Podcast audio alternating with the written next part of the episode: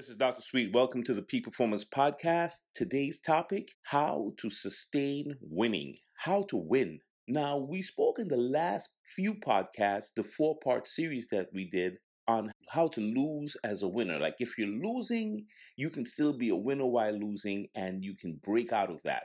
Being successful on that now, we are turning our attention to how to sustain winning.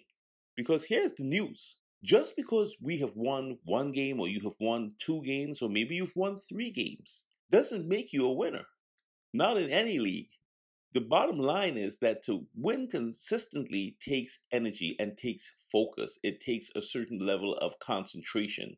And the main thing I'll say to you today in this first of three podcasts that we're going to do on this is that you've got to see winning as discipline once you change the word to sustained discipline, you will probably begin to get all of the benefits that come from winning consistently.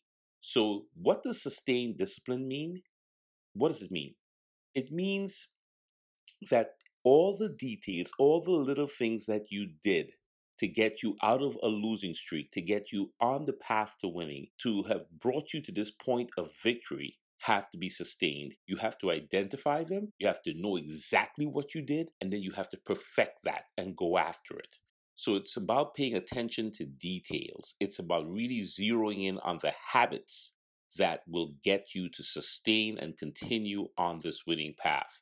What are the details? What are the little things that you did that got you to this place to win? What is it that made you win that last game? And how do you sustain that? Often, what it requires is reflection. Reflect on the fact that maybe you went harder after the loose ball. Maybe you went harder after your rebounds. Maybe you had a better mindset. Maybe your mental state was so in the zone that you were flowing in the game. Maybe you applied yourself to the plan that the coach had in terms of the game. Whatever it is, reflect now on what your individual role in the win was even if you were on the bench and you were cheering on, that's a role. Even if you were on the bench and you weren't pissed off, that's a role.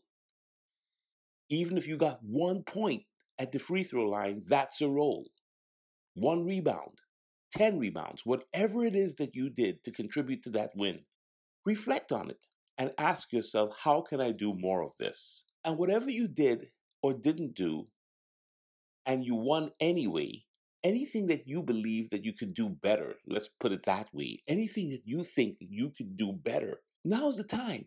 Now's the time to work on that. Work on your individual functions and your individual tasks, your individual responsibilities. What is it that you can bring to the table to keep this going by having excellent habits? And that's it. We're just going to stop there today because today's podcast, one on, on sustaining winning, is about sustaining discipline. And discipline means giving up something of a lower nature so that you can get something of a higher nature. Giving up the low things, the things that distract you, the things that bring temporary satisfaction so you can have permanent satisfaction. To win means to sacrifice, it means to be disciplined. And that discipline requires paying attention to small, tiny details like what time you get up in the morning, what time you arrive, what time you leave, ex- how do you execute this play, just being nitpicky about the details. All right, that's it. Uh, thank you for listening, and we will be back with uh, part two. And if you haven't listened to the four part series on how to be a winner while losing, if you're still losing and you want to get out of that, listen to the four part series that we did on how to lose as a winner. This is Dr. Sweet. I look forward to chatting with you again. I'll be back.